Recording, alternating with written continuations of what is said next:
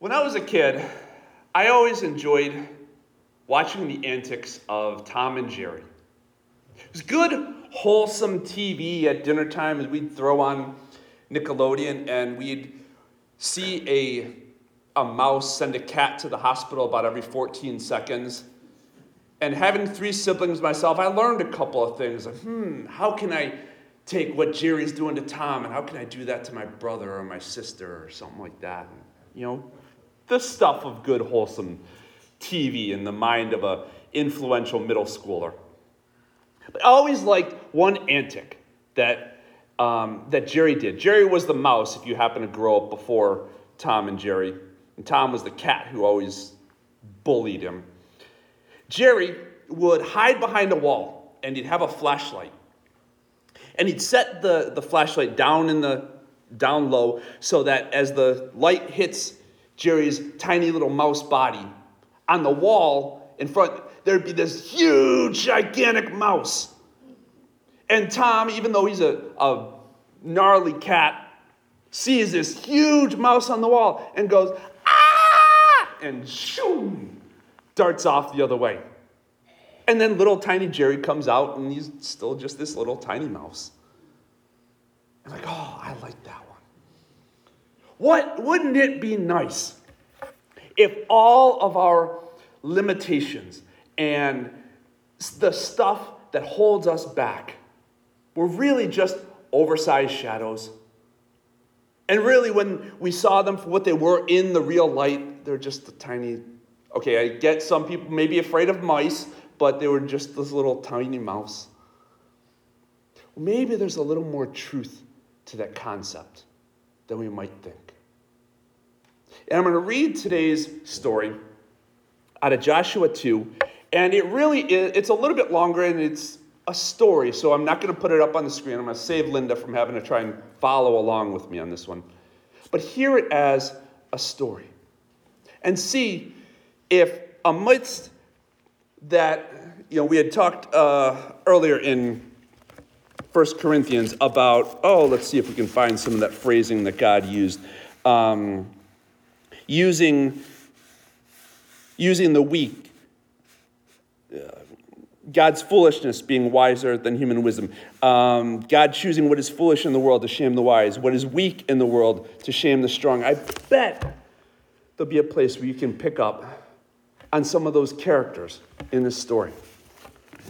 Out of Joshua 2, this is verses 1 through 21.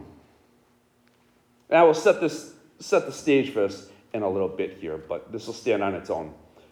Then Joshua, son of Nun, sent two men secretly from Shittim as spies, saying, Go, view the land, Canaan, the promised land that they have been waiting for 40 years to be able to get into. Especially view Jericho. So they went, and they entered the house of a prostitute whose name was Rahab, and spent the night there. The king of Jericho was told, Some Israelites have come here tonight to search out the land.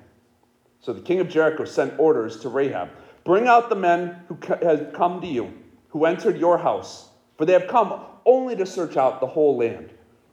But the woman took the two men and hid them. Then she said, True, the men came to me, but I did not know where they came from.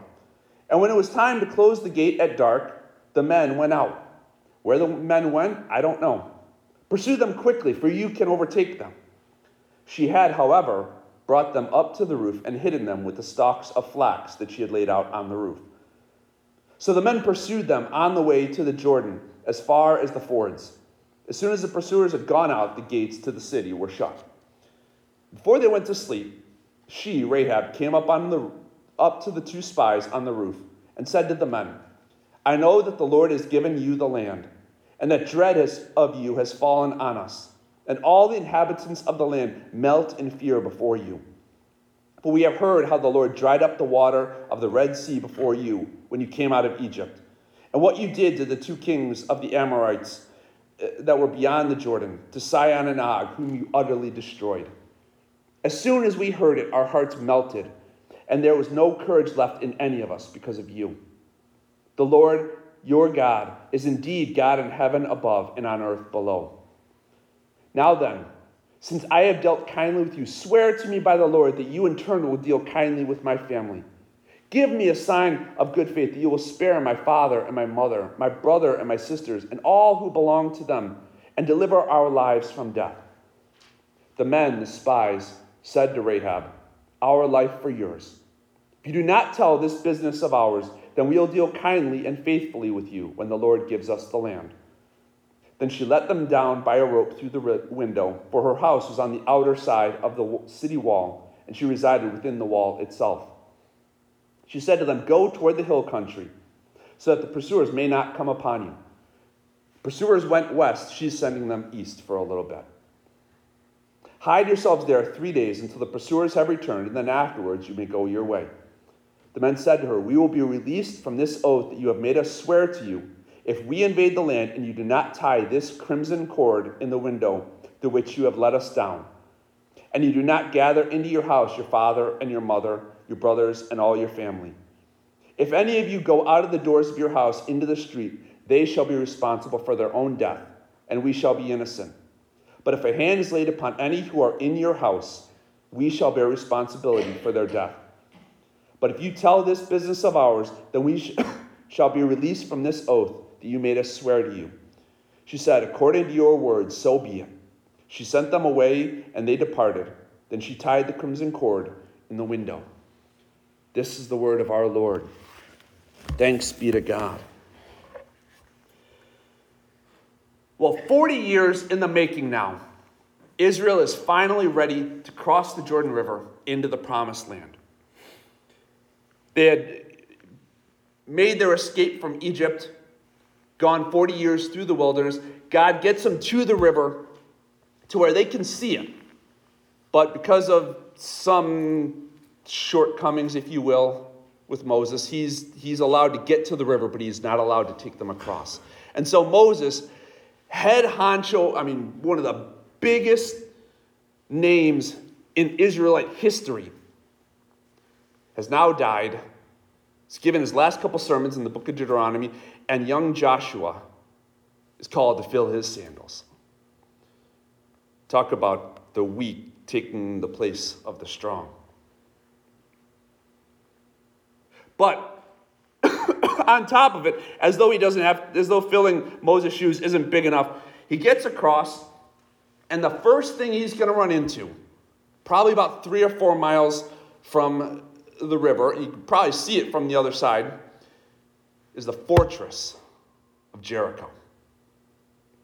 A place that could sustain itself for quite a long time. God forbid anybody try to, from the outside, try to um, rough up the Jerichoans. I mean, it was actually it was called the city of palm trees, which in the desert it had the, these springs that would come up from within the city. So you know, all right, this is a place that has some natural resources just within its own walls that could be contained. Relatively speaking, it's fairly high, so it's easier to defend, and has people inside that should invaders come and try to mess with them, they, they are a people that can respond with very bad intentions to any outsiders. And this is Joshua's first challenge as a leader. Welcome to leadership, Joshua. Here's the fire to be baptized by. But Joshua is a good military man. And he sends spies across the, the land um, ahead of the Israelites. He says, scope out the land, especially check out this fortress Jericho, because we need to we probably think we need to know something about this. So, two spies get in to the city and they enter into the house of a harlot. Now, it's not exactly what makes Joshua a good military man, but there's actually a bit of wisdom to it, as we'll see. Because the scholars like to downplay her career choice a little bit, um, and they just call her an innkeeper, which, yes, she was probably that, because the two were often synonymous with each other. But when you get to the New Testament references of looking back at who Rahab was, the language they use makes it pretty clear what she did for a living. She is full on apart, totally sold out for the pagan society of which she lives in. Now, she's also probably, again, an innkeeper because um, people who ran houses of ill repute usually ran houses for their business. And so, this is the, part where I say that um, the spies were at least wise in that they kind of make a contact with a harlot. And it, so, it's not very odd for foreigners to be in this setting. The how, you know, the inn of a, of a prostitute doesn't raise any eyebrows or whatnot, even though it it eventually kind of does. Um, but they play it as well as they can.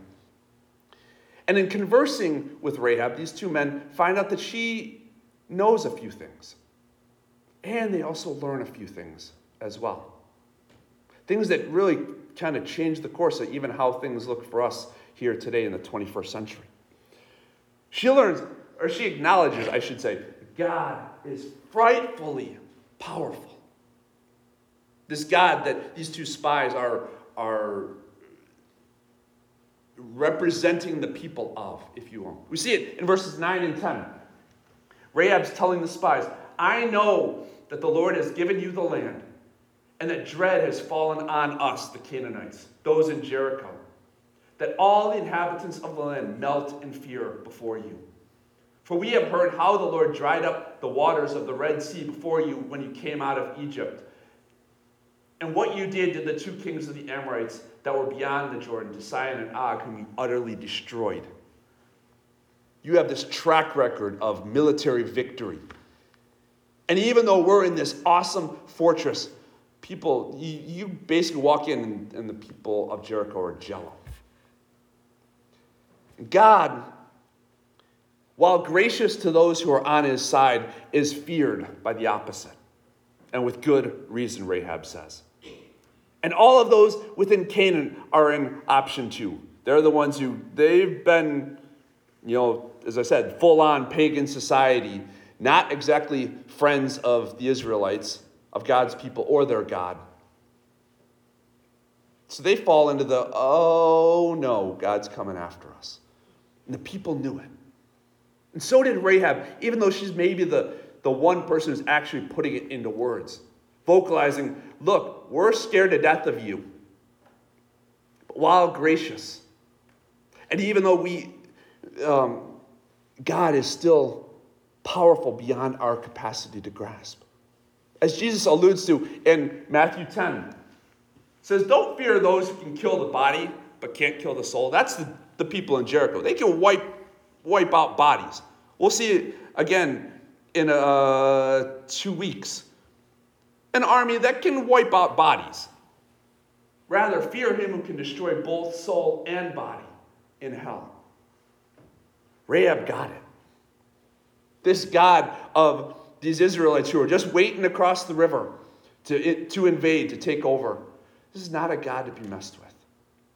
Even for our, all our New Testament emphasis on the grace of God. But let's take the converse of this for a minute. Because we often can look at it and go, okay, um, you know, the Canaanites are afraid of God and, and God's people are going to overtake the land, and we can sort of miss the part that on the surface maybe these spies haven't picked up on. The spies are starting to learn, talking to, to Rahab, how Jericho feels.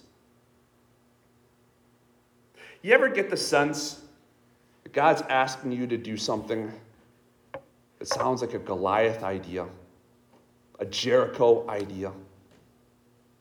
If I can steal my theme from last week. In fact, let's do a little bit of an experiment here. I have prepped this only to say no bodily harm will come from this experiment. And for the record, she didn't know where I was going to go with any of my message so far, so she, she ended up tying that in. Props. But here's my point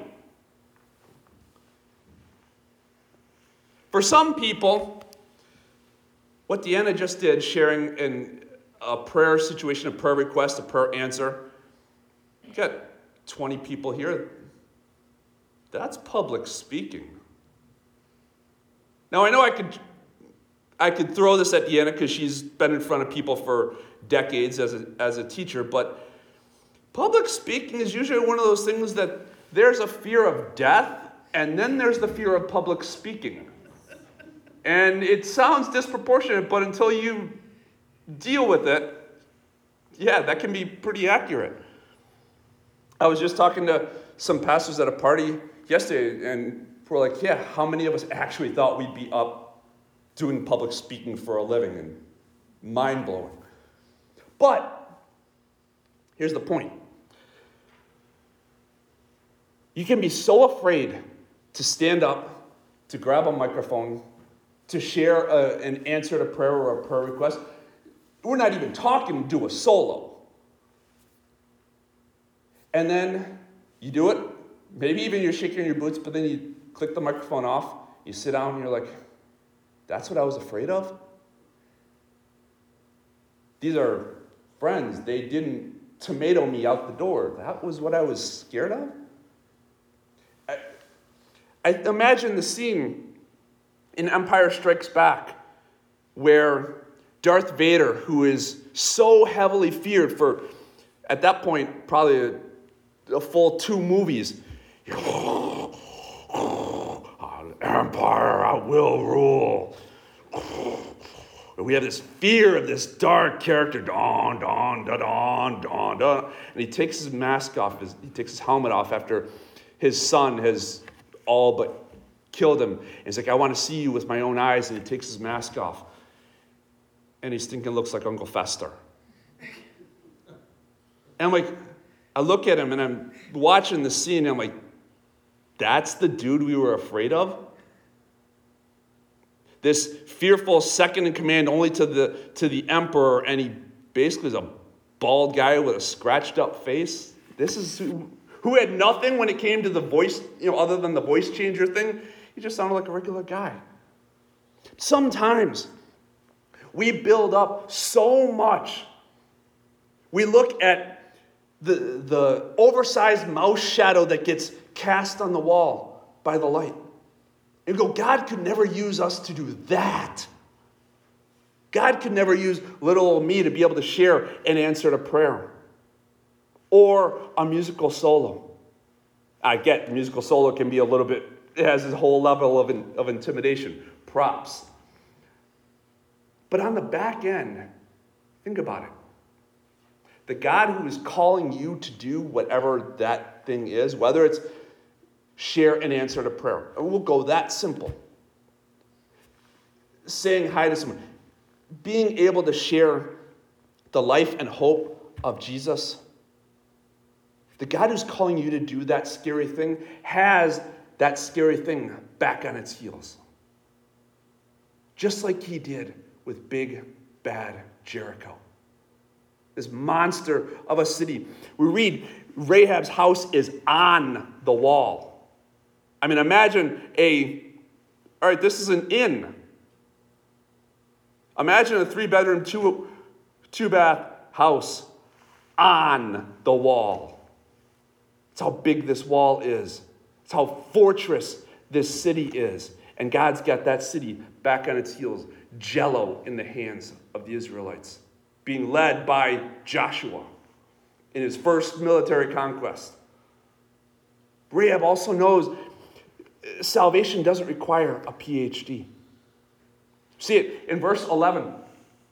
The Lord your God is indeed God in heaven above and on earth below. Rahab's essentially confession of faith.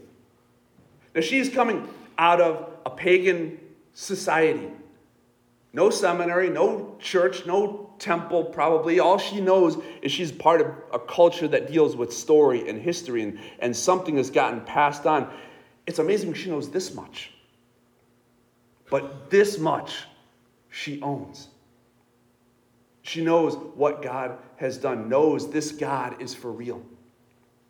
I believe the Holy Spirit doing what only the Holy Spirit can do has brought her to this point that she can know this stuff even living in a pagan society, even doing what she does for a living. And here's the blessing. Even generations later, we don't need to have all the answers to experience life and hope in God. Now, knowledge is helpful, absolutely. Growth is certainly a good thing. And as we are maturing and being immersed in the Word over months and years and decades of life, depending on how our story is played out, hopefully we're, our depth of knowledge is growing. But while salvation is profound, a profound concept, it's not complex. And with what little she has, she chooses her camp and goes all in. I'm for God's people.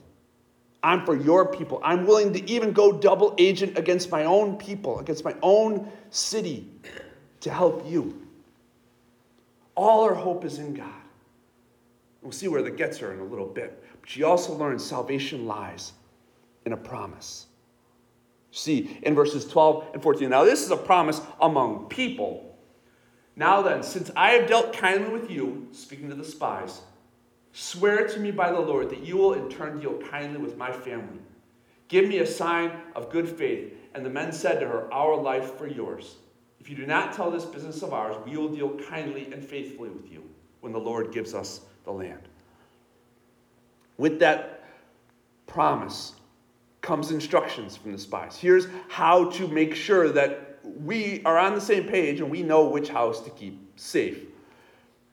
Says, tie the, this cord together, put it outside your window, and, and gather your family together in the house, and we will keep this house safe.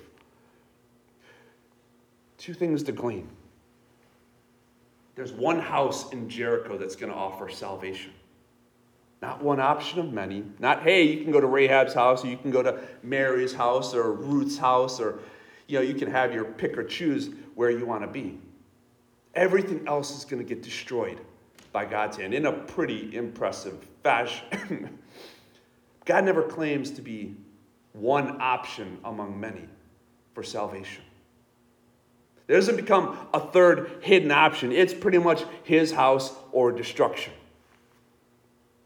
But here's the thing it's not, we're going to get a bit symbolic here, but it's not just the cord that saves Rahab and her family, but it's a deep red scarlet cord. Let me go back a little bit to how this story has begun when pre Red Sea parting, and ironically, it's called the Red Sea while I talk about crimson ropes. But as this adventure is beginning and, and Moses is called to this Jericho calling, hey, go before the most powerful man in the world and tell him to let the slaves go and have fun. God offers 10 plagues to kind of try and persuade Pharaoh a little bit. And it gets around to the 10th one, and, and Pharaoh, like a good Dutch Egyptian, says, No, not having my slaves. He gets around, yeah, Rage picked up on that one.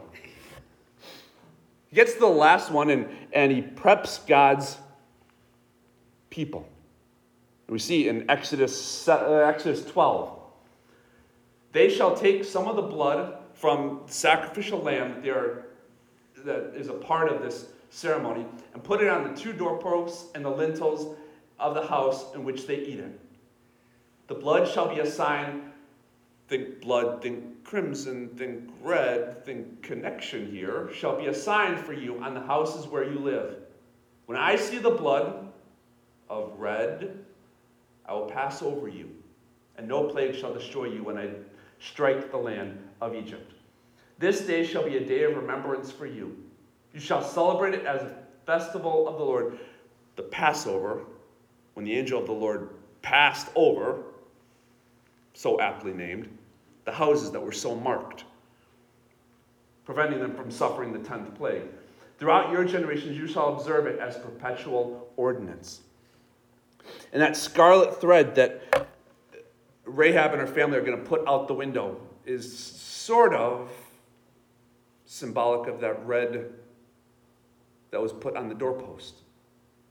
You might even think the red that eventually, when it came, when the symbolism came to be reality, would be the blood that's on a nail, on a slab of wood, on a hill called Calvary. Scholars even say that houses of ill repute would paint their windowsills, the horizontal part of the window, red to kind of mark the nature of the business going on here. foreigners could find their way. Well, what happens when you take a red windowsill and you drop a red cord across it? And this is what the spies are starting to see from over the wall at Jericho. Both sides keep their promise. Rahab keeps quiet. The spies ultimately protect the house. And Rahab eventually learns God works in really creative ways. Because even though her house was saved, and that in itself is a miraculous event, the story doesn't end for Rahab with the story of Jericho. But Rahab eventually marries a man named Salmon, who eventually together they will father Boaz. Eventually, Boaz marries Ruth and fathers Jesse, who in turn fathers David. Ultimately, the line, and if you read through the part we so often skip in Matthew 1, where Rahab is mentioned in the New Testament, you see the line eventually continues on to Jesus.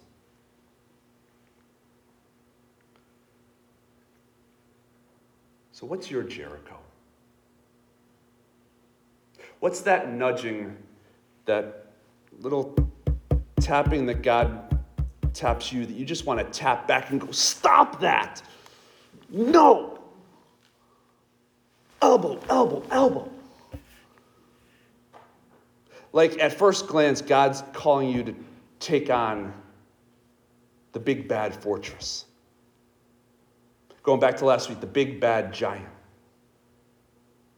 Remember, remember last week it wasn't about us following after David and you know let's envision ourselves taking over the giant. It's not us thinking Let's, in, our, in and of ourselves, let's rah rah ourselves to take over Jericho and bring its walls down. But remember, the God who called you into action, to take the fortress, to beat the giant, to stand up in front of people and share a story, to share a testimony, musical or vocal or whatever. Here's the promise whatever size your Jericho is, whatever kind of flavor your Jericho is, I promise you, the God who called you to take it is just a little bit bigger. Let's pray together. Lord, help us. Help us to trust in you, to trust that you do not call us to take over the, the Jerichos or to defeat the Goliaths on our own but you are willing to do it for us. If we just count on you and take that step of faith, of trust. Give us those chances to learn once again. For our forgetful brains, you are a God who shows up when you call us out, out of the boat into the water, into the storm. And through you, we walk. We watch the walls crumble. We watch the giant fall. For all this, we give you praise and glory. Amen.